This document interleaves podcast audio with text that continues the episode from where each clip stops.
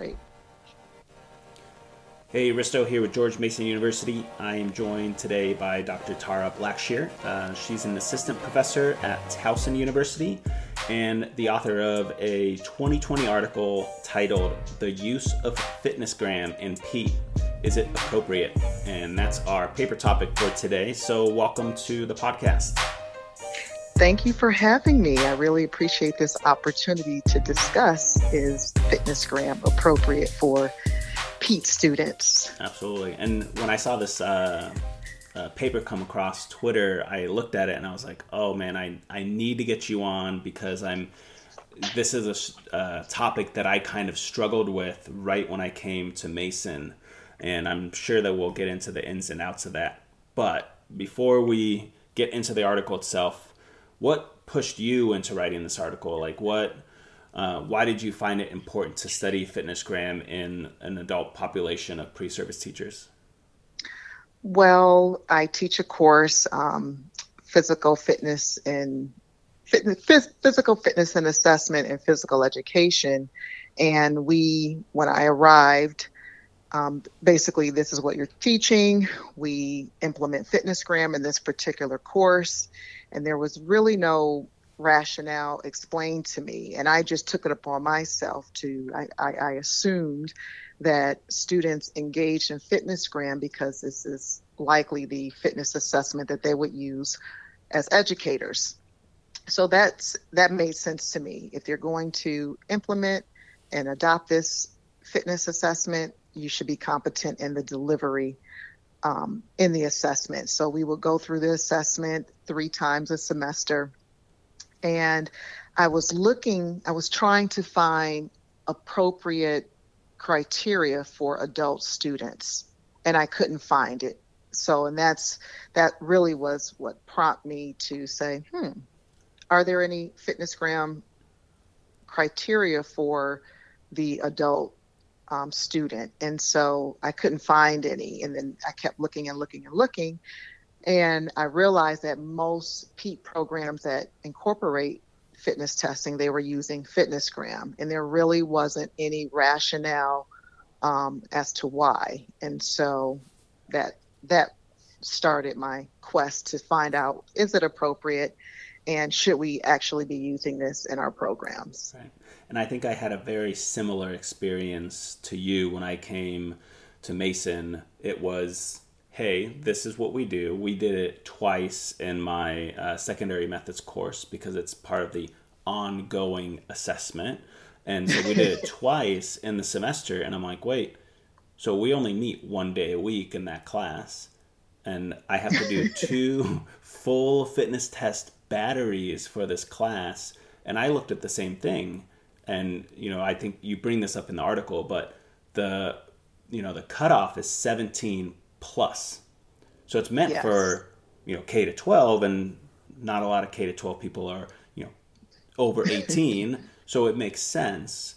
But why why do you think that fitness gram tests are being used in PETE programs? You know across the nation like like what's the perceived benefit uh, why do we even need to test our pre-service teachers well, I think the reason Fitnessgram is used because, or one of the reasons, I think, because it's easy. Mm-hmm. it's easy. Um, other than using it as an educational tool, like if you're going to implement this, you should be competent. I can see it being used in that respective, but to actually measure their fitness is very inappropriate. And so it, it's just it's just I, fi- I find it interesting. So I'm not sure why programs have blindly adopted the fitness gram assessment.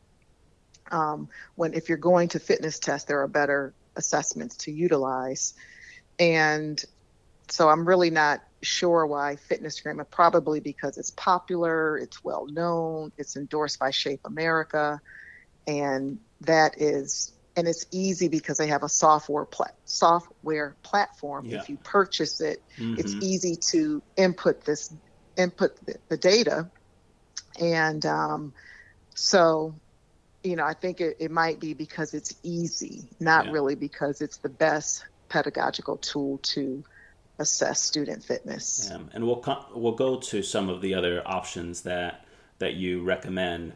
Um, but in in your paper, you also addressed your bias. You said, you know, biasly, you you do think that PE teachers should have some level of fitness, which I think is not, uh, you know, an, an outside the box idea. Like we all think that you know PE teachers should have some level of fitness if they're going to go into a health and physical education field.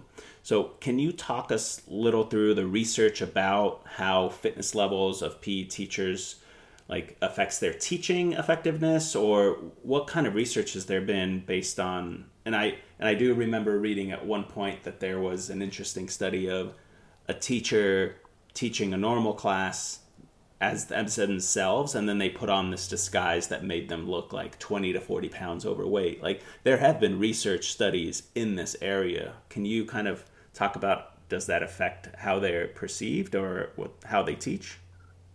Well i am as you as you highlight i am biased. I do think that um, PET majors, physical education teachers, and I and I indicate should have a moderate level of fitness. I'm mm-hmm. not expecting them to be these elite athletes, but not only because of the health outcomes, but the requirements for the job to be an active teacher takes stamina, endurance, um, and students, whether teachers like it or not, teachers are role models. And so I think for teachers to expect students to um, be proficient, be physically literate, engage in physical activity, um, participate in fitness inducing um, exercises.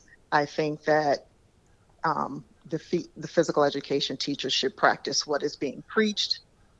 Um, so, you know, not only for their health, but just to, to, to be that role model. Mm-hmm. Um, does it make make you effective, an effective teacher? No, because you can be super fit, fit, and you may not be teaching anything. You might be rolling the ball, and you know there may not there may not be any objectives and learning outcomes and things of that nature.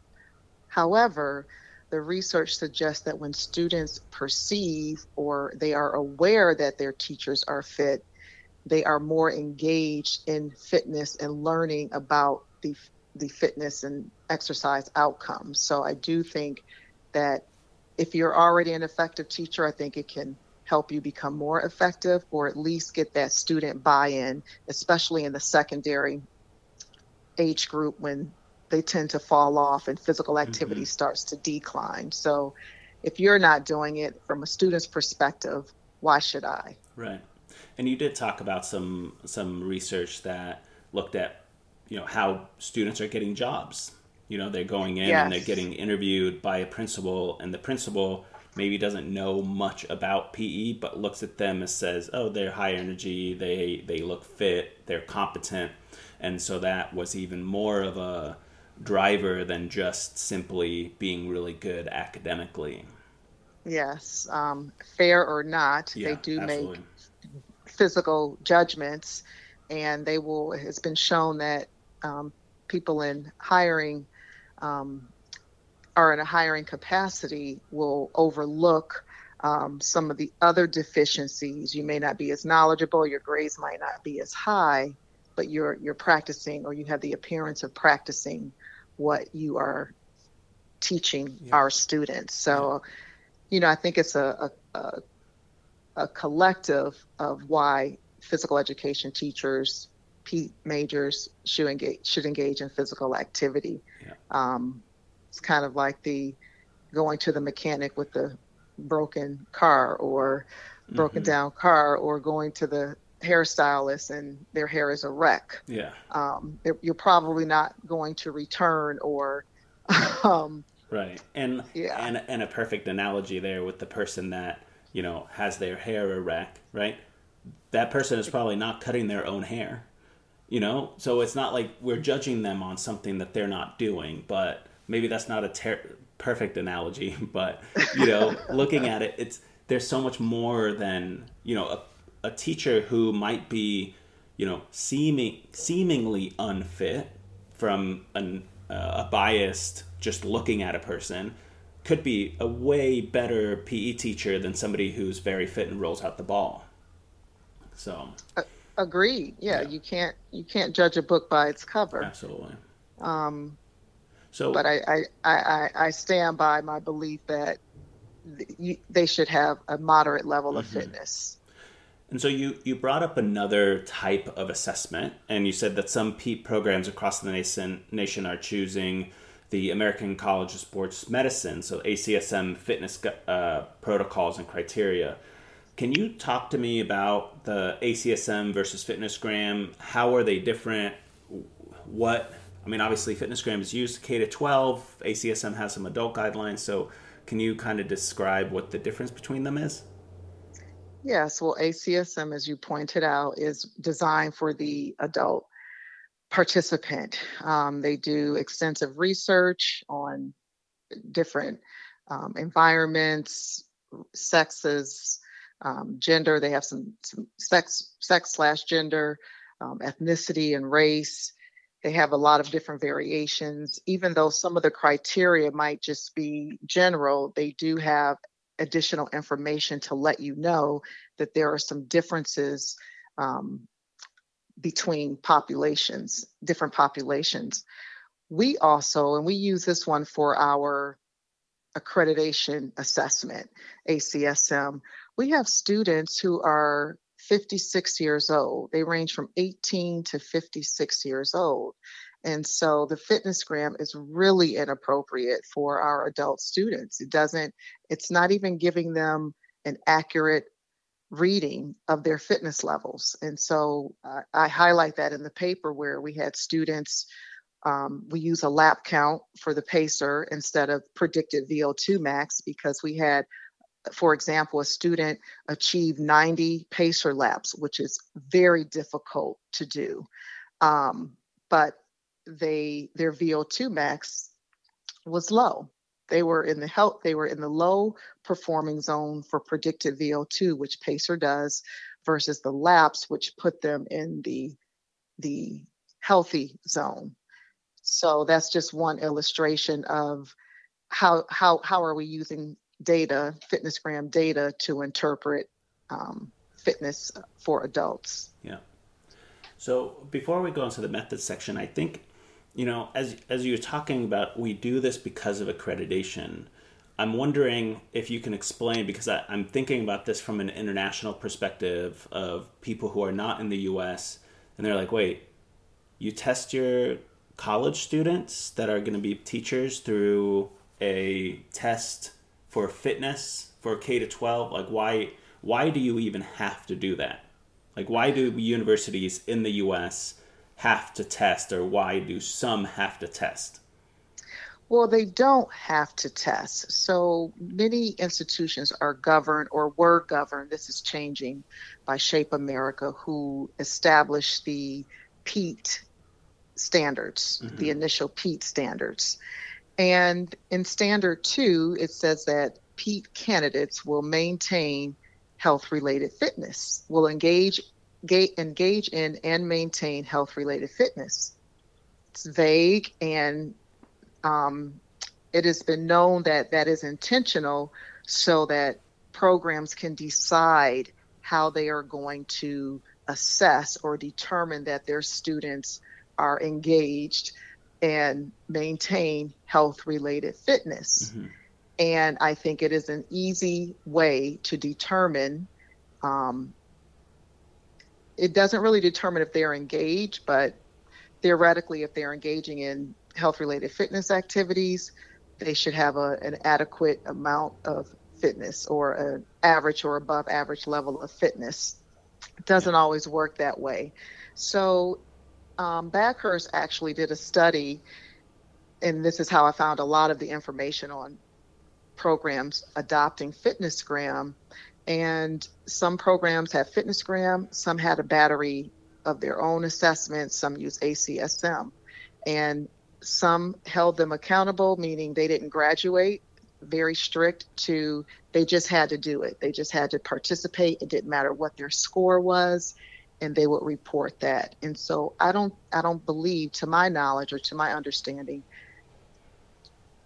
programs were still or still get that accreditation. They're just documenting the information. Mm-hmm. So I think every program decides based on their philosophies. In that paper, there were also some discrepancies. There were some programs who were who didn't do it. They didn't believe it, believe in it. Therefore, they didn't do it. Um, and then sometimes it's professor specific versus program specific. Yeah. So. Yeah, and I and I found this when I came to Mason. We were just transitioning out of doing the shape um, accreditation. So we no longer had to do it because Virginia didn't require it. So we had okay. this big conversation back and forth of, you know, my first semester I had to do the fitness gram twice in that class, and I just it, it didn't sit well with me. It, there was mm-hmm. no purpose for it. It was just mm-hmm. you have to turn these in so we can document this. It has to be for accreditation. And students would ask like, "Why are we doing this?" I'm like, "Well, well, we have to stay accredited. like you have to do this. Can we do this another way? N- no. And I think that it resembles a lot of what K to 12 is. Like some teachers just pop it in and don't really make it meaningful in that way. But I, you know, I'm I'm very happy that we don't have to do it anymore. Now yeah. I get to do the fitness test in a way that I have the students peer teach the fitness fitness gram and they randomly get assigned a you know a part to teach to the rest of the people in the class and they have to do it correctly and with high valid, validity and reliability of of the technique but i think it's i think it's really interesting that depending on what state you go to a university you might have to do this or you might not. Agreed. Well our our students do get the um, education component that behind fitness gram they just don't do it in without explanation without what a program may look like if you're trying to how to improve your fitness and things of that nature. So it's not just a, a random one-off. How in that particular course and when we were in session face to face the fitness assessments we offered were every semester every fall and every spring and it was campus wide so our students were to engage, at least have on, you know, record, as you pointed out, at least two occasions. However, we encourage them to go every semester just so they can have an idea of where they where they were. But that that was that was volun, voluntary. So, can you give a brief overview of the methods just so people kind of understand what the study was? So it was actually retroactive after I started um, seeing that some some students were um, seen to really excel in the muscular fitness components and for our ACSM requirement, we were doing the 12 minute run, and we wanted students to have um, a, a, an above average um, score. So, average was fine, but above average was the target. And so at the time, that was a must pass. They had to pass the cardiovascular component plus three of the four other assessments that we were doing. And we did that because heart disease is the number one killer. And so cardiovascular fitness was what we promoted more heavily than the rest. And students were struggling to meet the American College of Sports Medicine's cardiovascular um, expectations. And so that's when I started looking at the data in class. So, because it was class data, it was required, I had to submit an IRB to use retroactive course data, and that was fine. So, it was across five different semesters. And a lot of that was because of the number count I needed a, a decent sample. And but similar patterns were um, shown across each semester. And so I independently analyzed each assessment and then did correlation analysis to see what the relationships were across the fitness assessments. And they were aggregated by sex. And I was asked by a reviewer, why did you analyze the data by sex? I says, one, there's sex differences, and two, um, Fitnessgram um, separates the criteria based on gender. Mm-hmm.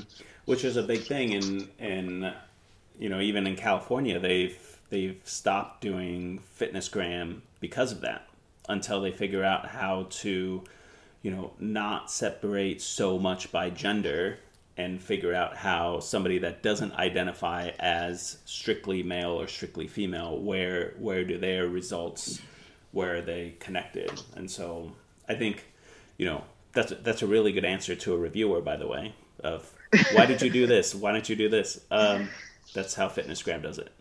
Oh. yeah. And we and and we discussed those things in this particular class um, when we were doing body composition.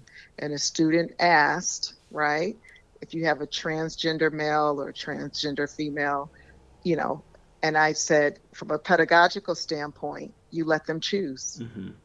right? You let yeah. them choose. And they're tracking their own personal, right? Because we teach where you're competing against yourself, not against a classmate, right? The goal is to improve your fitness right. um, or maintain if you're already at a fit level. But mm-hmm those are always interesting conversations, and hopefully, we're giving our students the tools to be an, an inclusive environment in those situations. So let's uh, let's talk about the results. How successful were the pre-service teachers, and what else did the results show? Um, muscular fitness was high across males and females um, in the curl ups and the push ups. And a couple of reasons. I think it's in particular with the females is they're PE majors. They're more likely to engage in physical activity. Mm-hmm. Um, have we have tend to have a lot of students who are former athletes. They they do value and think physical education is important or physical activity. Um, but we also engage in a lot of muscular fitness activities in many of our activity courses especially this particular course. So that wasn't too surprising for me um, that their push ups were outstanding and they do them in perfect form. so I record, yeah, so that was refreshing. Um, the male population, I wasn't surprised. Most of many of our male students um, engage in more muscular endurance um, activities, muscular strength and activities than you know, across the board. It's not just our students, but males are more likely to engage in muscular fitness, and females are more likely to engage in cardiovascular fitness, just generally speaking. But I do think those um, stereotypes and preferences are starting to change the more we become educated on the benefits of physical activity and different types. Um, flexibility was high, however, the standards are very low in FitnessGram, and 12 is the maximum. Um, 12 inches is the maximum that you can achieve. However, we did have students with 16, 20, 32, but we we were still in alignment with FitnessGram. That was all we could do because that's what the software allows. And we saw um, or I saw in, in, inequities there because the, the male cutoff is eight, the female cutoff is 12. And that means that the males actually have more room to exceed their cutoff, but the females is just 12. Mm-hmm. And so I think FitnessGram could actually increase um, the minimum entry point for that. And, and, so, and a super simple change in software open yes. it up like just just you know change how much. And i and you talked about the acsm differences and even the cutoffs there. And i think you know you did a great job talking about the limitations of fitnessgram in in these p programs. You talked about bmi misrepresentations where you had a student who you know hit 90 uh, on the pacer but then came over you know one of them was the second place person was classified as obese. You had curl up advantages, disadvantages, and you taught me something I didn't know. I didn't know that ACSM took away curl ups as a measure, and mm-hmm. and it does make a lot of sense. You know, their rep, their reasoning was that the limited gains you have in that action versus the back strain that you get. So, mm-hmm. coming from a guy who had back surgery earlier this year, I totally get it, you know? And so, what are, what were some of the deficiencies and uh, what do they say about FitnessGram use in PETE? Should should we actually be using it? Who? Just just overall in in in PETE programs, should we be using FitnessGram? I think we should only be using it as an educative tool for our students who may employ or utilize FitnessGram in their K 12 PE programming. But I do not think it's appropriate for um, PETE majors to use for assessing their fitness. And do you think that the ACSM tests should be used instead of FitnessGram or not not I, manage it at all? I think if a program's going to require it require it or expect it, I do think ACSM is a better option. Um, but I don't think that students should um, be negatively impacted if they don't meet those standards. Mm-hmm. Meaning, so, there's some programs where you don't graduate. Yeah, which so which is intense. I don't. I disagree with that that yeah. aspect. Well, and I think if we go back to like the 70s and 80s in PETE programs, you wouldn't be able to graduate if you didn't hit these gymnastics moves or be able to throw a football through a tire accurately. And they used to have all of these specific skill tests that if you cannot do this, you can't be a PE teacher. And those have widely gone away other than they might be embedded in a in a program in a in a class like you can't get a good grade on this test unless you know how or this you know the skill test if you don't know these uh, these skills. But now we've been pushed to doing it in in fitness. Mm-hmm. Well, some programs are still doing skills as well. so, what do you mean by some uh, some programs are still doing the skill, as in it's embedded into a part of their class, or that they're keeping that as a graduation requirement that they have to be able to pass X amount of skills to graduate? I believe there are still some programs that you have to be proficient in certain skill related and health related fitness components in order to graduate. Mm-hmm. And some put you on a special program. And yes, there are still programs that do that. Yeah. And I found that out through just my own research, looking at what other, I went on, did my own search at various institutions with, with PETE programs um, to see what they were doing for fitness. And some do health related only, and some do health and skill related only. And some require or implement an intervention program. So they're trying to help you be successful to meet the expectations, but it's still happening in 2020. Yeah. And it's interesting because I, I would think that if you, without having anybody, you know, read your article and ask this question of should you require that, you know, PE teachers know how to do this and you present it with the idea of, you know, a science teacher needs to be able to do these experiments and have the knowledge. I think a lot of teachers would say, of course, we should be skillful, we should be fit.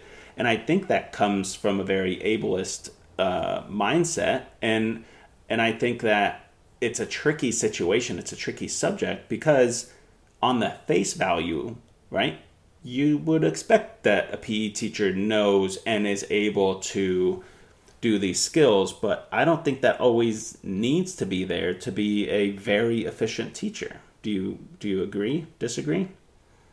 Mm, I think you need some level of skill proficiency uh, from experience after teaching 17 years, um, K 12 experiences around the world.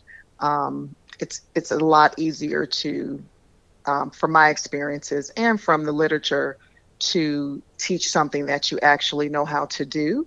Um, can you teach it and not know how to do? physically do of course you can you can explain you can give cues you can can do a battery of things have someone else demonstrate a video um, so there are other tools that can be used um, but i think if you are able to um, physically do it i think it does help with mm-hmm. Um, the delivery of that instruction. Yeah. Because you can you can communicate how it feels to do certain things, and so many of these um, of our, our of our activities deal with sensory and, and feeling the movement, and so I think sometimes it can be a lot easier and, and more effective to describe um, those aspects of the skill that you're able to engage in. Yeah. So, in an ideal world, how do you hope this article would affect the the use of FitnessGram and PETE programs? Um, stop using it to assess your students for to measure and to determine their level of fitness. Mm-hmm. So let me ask you this, just because it's not something that directly is related to your article, but it's something I'd love to get your opinion on.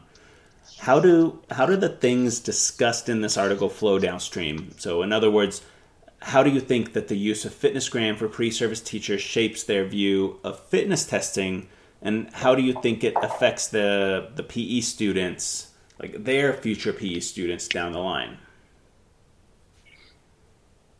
Hmm, it's a great question. Well, I think many people we we have the you know a fundamental belief right that is difficult to change or will never change.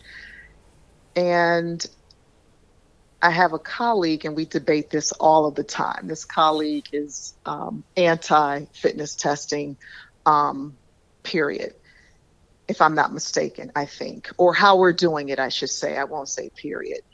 Um,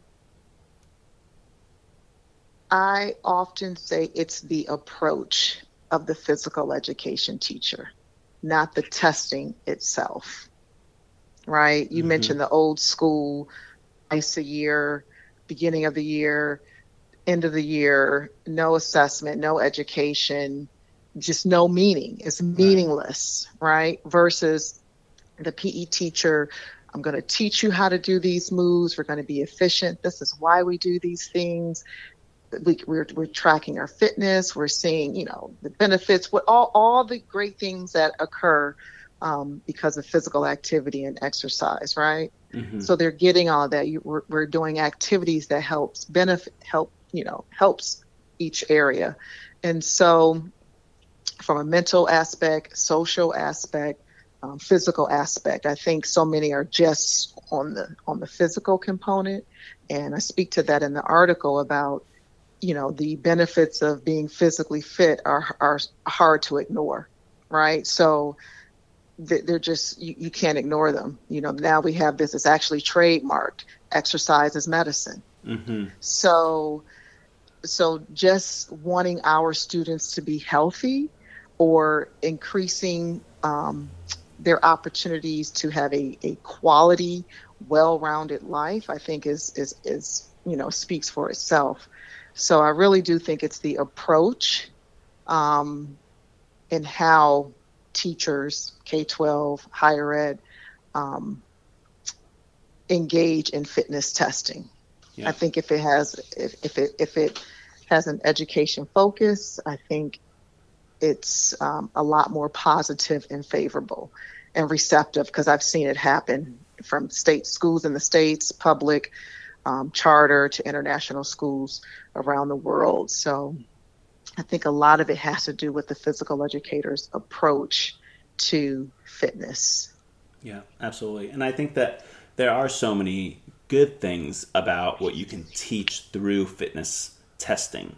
And it doesn't have to be such a high stakes, scary thing versus, you know, a lot of us that, you know, are out of a K, K to 12 sitting and have graduated high school track our fitness we we look at how long it takes to run a 5k that's a fitness mm-hmm. test we look at how mm-hmm. many what's our personal best and number of push-ups that we can do and you know whether that's competitive or whether that's just kind of tracking every year you go for a long bike ride that's the same bike ride to make sure that you can continue staying up to you know what you can do. And you know my my father-in-law's 71 and he rides his bike all the time. And his whole idea is keep doing what you're doing. And so mm-hmm. he tests his fitness by going on these long bike rides and seeing how he feels. And it's not necessarily that he's checking his heart rate but he's looking at the mileage he's looking at time is he slowing down over time? You know those are things that you know he's thinking about which i'm sure he's not thinking is fitness testing and it's not a high stakes thing but teaching students at a elementary level middle school high school this stuff i don't think it's i don't think it's all bad i think you're right that it's the educator's perspective it's the way they approach it that can really really be harmful for for certain students if it's done in the wrong way. Agreed. You should read my paper, HIT Training in PE and Strategies, and I talk about um, alternative methods of fitness assessment. In fact, this particular class, since we're online this semester, so we won't be engaging in FitnessGram or any other face to face fitness testing. So, since we still have our fitness assessment, ACSM requirement, the students will conduct their 12 minute run three times a semester on their own. They're scheduled in the syllabus, but they do it on their own.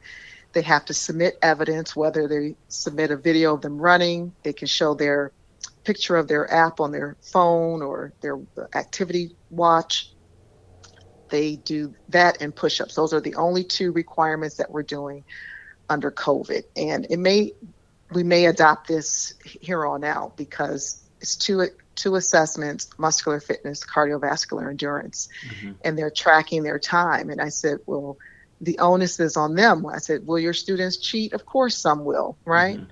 But how you approach um, the expectations, some of them will actually get you really get into it. And I have found mine have. So that those are the two requirements. And they have three choice that they can do whatever they want. Whatever if they want to do a squat assessment, swim assessment, um, throwing distance assessment, they can they can doesn't have to be health related fitness. So the two are required and the other three are choice. And so as I'm sure you're aware, choice um, tends to increase the likelihood of engagement and this so far it's it's been pretty successful. We've had two rounds. We have the final round at the end of the semester, so I'll get some feedback from students um, on their on their perceptions of how was this type of fitness assessment. They have to write an anal- they have to analyze their data, a comparative analysis. They have to write a reflection. How did they feel physically? How did they feel psychologically? Um, and so forth. And so it's a it's a nice um, reflective assessment that they've always had to do in that particular course, um, but now they're administering their own fitness assessment. Yeah, and a great PETE assignment, but also a really good thing to uh, navigate and change into a K to 12 setting. I mean, imagine that doing XYZ assessments for FitnessGram or whatever they need to do, and then having other self selected things that they are really interested in. Like you talked mm-hmm. about a swim assessment. You might not be able to do yeah. it if you don't have a pool in in your school, but other students who are on a swim team might really want to push that. So, mm-hmm. but Agreed. thank you so much for sharing the paper, and um, we'll uh, link to this paper and the paper that you just mentioned through uh, into the notes section. Um, okay. So um, I'll get that from you. And um, for those of you who want to read the full article, um, I'll have that citation in there and we'll have a link to it. And um, thank you so much. Appreciate your time. Thank you. Awesome. So that's all we got for you on this one. I want to thank Greg Coogan for his help in prepping this podcast. And uh, thanks for listening.